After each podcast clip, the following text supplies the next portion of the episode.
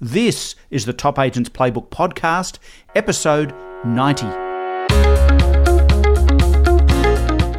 Well, hi, everybody, and welcome back to the show.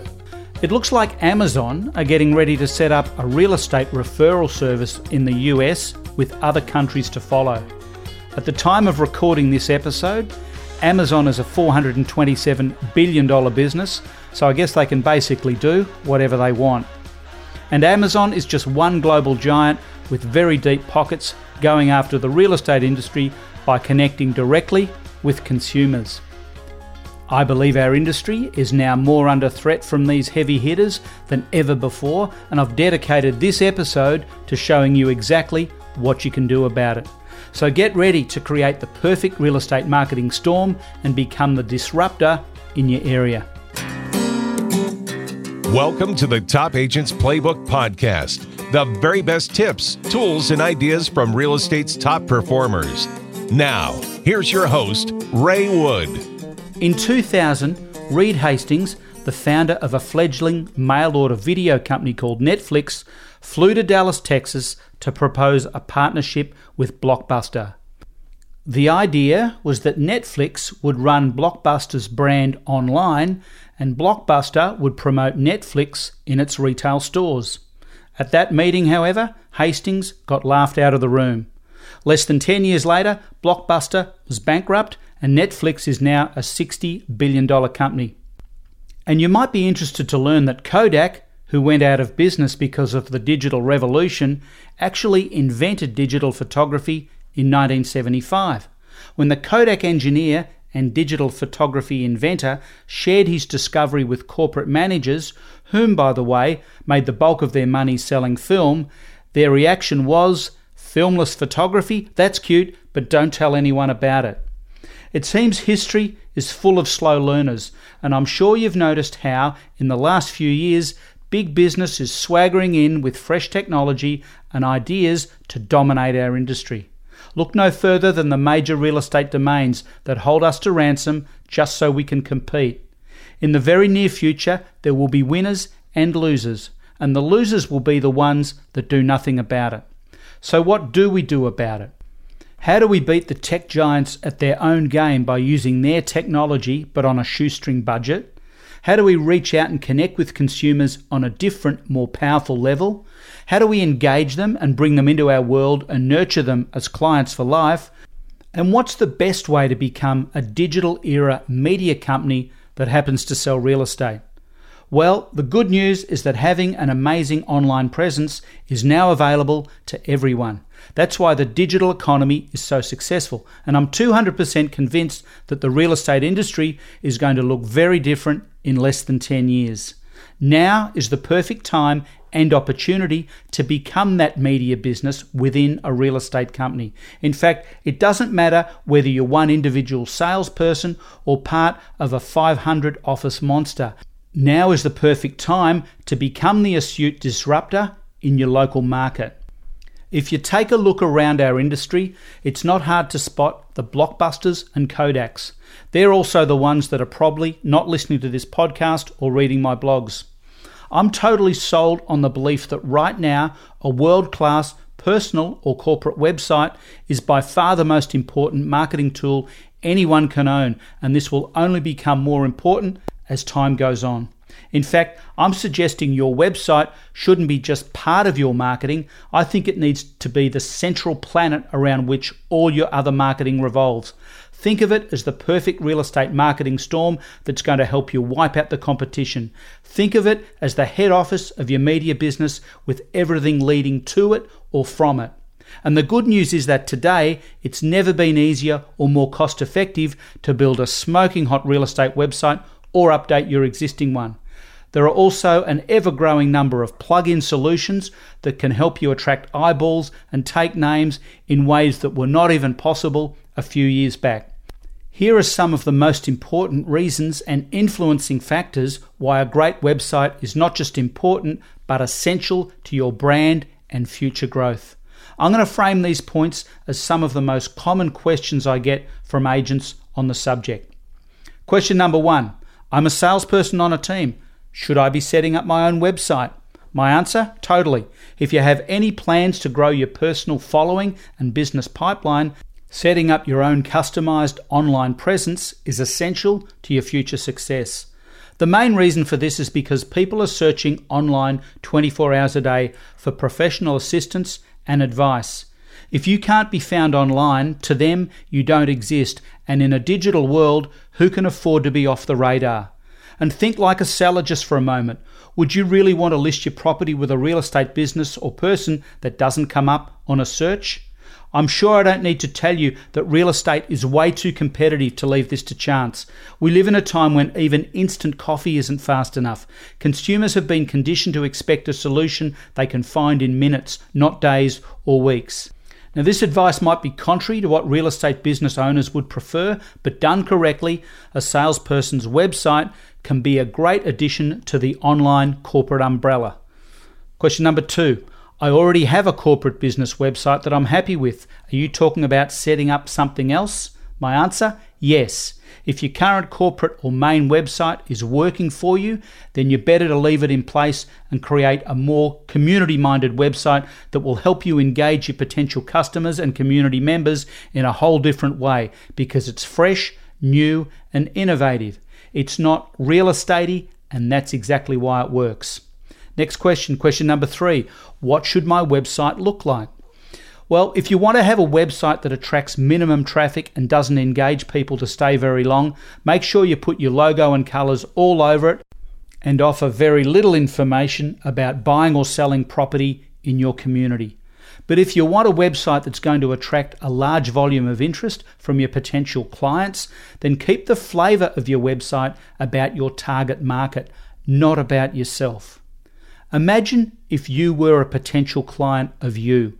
What kind of information would engage or interest you enough to make you want to leave your name and info so the agent can keep in touch? What would make you say this agent is impressive and really knows her stuff, and I can't afford not to be on her mailing list?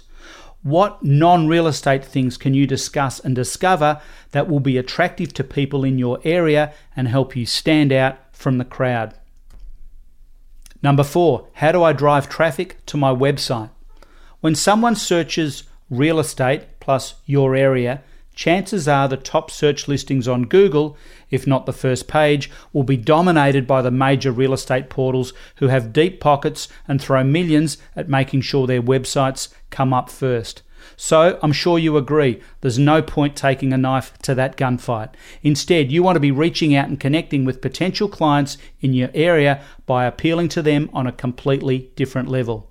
You need to supply quality, relevant, and localized content that the mega real estate domains cannot, and you need to supply an abundance of it so the search engines begin to target you as a real estate business that's really good at this stuff and deserves to be ranked well in any search. And by the way, that's a little summary of how the Google search algorithm actually works. They like to reward regular, relevant, quality content. And this is why websites have blogs. A blog short for weblog, is the easiest and most effective way to add content on a regular basis. Toronto real estate website getwhatyouwant.ca attracts more than 2,000 unique visits each day, resulting in more than a dozen specific phone calls to the business from buyers and sellers. The business owners have carefully cultivated a massive following by offering regular quality content that is accessed by a global market looking to buy and sell property in Toronto. They are experts at sending out highly relevant and engaging information that they know will be of interest to their followers. Question number five What should you blog about? Well, there are hundreds of different ideas to use here, but the important thing is to just begin. And the best place to start is by identifying the pain points, the problems, or the issues your potential customers might be experiencing. Let's say a lot of people in your area are looking to sell a large property and buy a smaller one. So, an article about downsizing is going to be very useful for them. And what about something for the first time buyers and another article advising people whether they should buy first or sell first? Or even an article offering advice to someone who's bought and can't sell? And what about an article offering advice to home sellers preparing to sell? You could send this link as part of your pre listing email.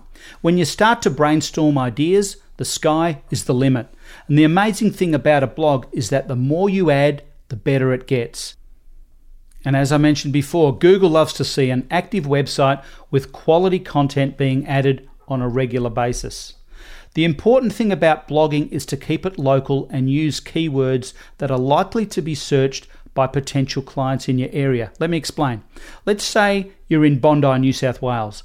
To help identify the locality of your business and search relevance, you'd be wanting to use terms like real estate Bondi, buying real estate in Bondi, and investing in Bondi real estate.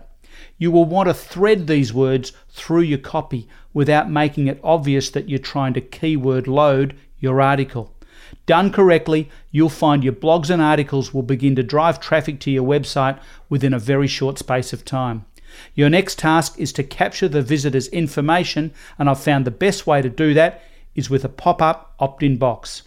This doesn't mean that opting into giving their information is mandatory, as the site visitor can choose to click out of the opt in box without entering any information and continue to your article.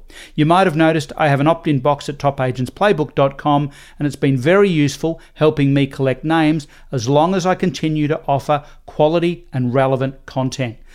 Check out the sample I've included in the show notes for this episode you'll see how the visitor has two options to not enter their information. One being the green cross in the top right hand corner, which is standard on most opt in boxes, and the hyperlink copy at the bottom, which lets them continue straight to the site. Then at the bottom of each blog, you can insert a small call to action by offering, say, a free telephone consulting call on any real estate related topic. Next question, number six. Why should I take the focus off me and put it on my community? Well, this might run contrary to public opinion, and even some marketing people I know think it's crazy, but the results are clear and obvious. When South Australian agent James Sexton wanted to start a Facebook page using his business name, he had little success. Then he started a page called We Love the Adelaide Hills, and within 12 months he had more than 6,000 followers, and this is in the town of only 10,000 people. GetWhatYouWant.ca is a website owned by a real estate company called the Brell Team. Notice they have made the website name about their target market, not themselves. In fact, the website name is designed to appeal to buyers and sellers with the offer to help them get what they want. Scott Lackman's 4510tv.com is all about the community of Caboolture in Queensland. Postcode 4510. Notice how he's made the website name all about his target market, not himself. His business is Richardson and Wrench Caboolture, by the way. So why not blog about a cafe or a restaurant in your area, something that's going to have mass appeal? What about a florist or a photographer? And make sure you get your photo taken with them for your article. I'm sure these business people would love the publicity and happily share your posts and blogs on their social media accounts. Then before you know it, you're suddenly being seen by people you don't even know and it's costing you peanuts. What about featuring an interview with an up and coming sporting star in your community? You're essentially buying into their popularity by helping to promote them. Can you see how you can leverage your awesome new website with a lot of very affordable support marketing? It doesn't cost a lot to reach out and connect with your community in innovative and interesting ways that will appeal to them and appeal to your audience. The internet is the new community newspaper. The cool thing is that it doesn't matter which website the information comes from, which, by the way, is why so many newspapers are struggling. You're also making a very bold step to appear totally different to other agents in your area who are too frightened to undertake such radical marketing. I can promise you one thing somebody will be doing this in your area very soon, so it might as well be you. Next question, number seven. How else can I use my blog? Well, your blog can have any number of applications, but using it in places like Facebook, LinkedIn, and Instagram will probably yield the most fruit. And by the way, with the exception of YouTube and Vimeo, it's V I M E O, which I really like, I don't see much point in putting time and effort into any other social media you simply post a short teaser comment about your article with a link, of course, and include a quality image. And speaking of images, it's important that your blog has a great looking photo that's relevant to your article. For example, let's say you want to talk about a new Bondi webcam. Then you'd use a great surf photo as the lead image for your article. As your list of contacts grows, you can start communicating with them in any way you like, but you need to be engaging and your content needs to be relevant and useful. Then, each time you create a new blog, you can email your list to let them know. This is a great way to engage a new contact and help them become familiar with you and your business. This is classic give to get marketing, guys, and the more you give, the more you're going to get. The point is, the broader and more inclusive your subject, the bigger audience potential you have. It's as simple as that. Next question, number eight What else can I do with my website to help me attract more traffic? Well, why not set up a local business directory where local businesses can simply enter their information? All you need to do is approve it. This will be a great resource not only for you but also for your potential clients and a very valuable addition to your website content. Take a look at how Caboolture agent Scott Lackman has done this on his site 4510tv.com. Next question, number nine. How much should I be spending on my website? For the type of website I've described in this article, at the time of writing, I'd estimate somewhere between six and eight thousand dollars will get you a state-of-the-art, smoking hot, fully customized and search engine optimized website, depending on how many bells and whistles you want to add. I'm not in the business of building websites, so I have no interest in selling you one. But I've been involved in hundreds of website builds over the last 10 years, and I can tell you without hesitation that a good website is more than worth the investment. For example, let's revisit getwhatyouwant.ca. Remember the Canadian real estate business website I mentioned earlier in this article that receives more than 2,000 unique visits a day? Well, I'm confident they're more than happy with their return on investment. You know, I'm stunned that some agents can't justify spending much on a great website. It's their entire virtual 24 7 shop front in just one click. It's the place sellers will go to check you out before you turn up for a listing presentation. It's where you showcase your listings, your team, and the very culture of your business.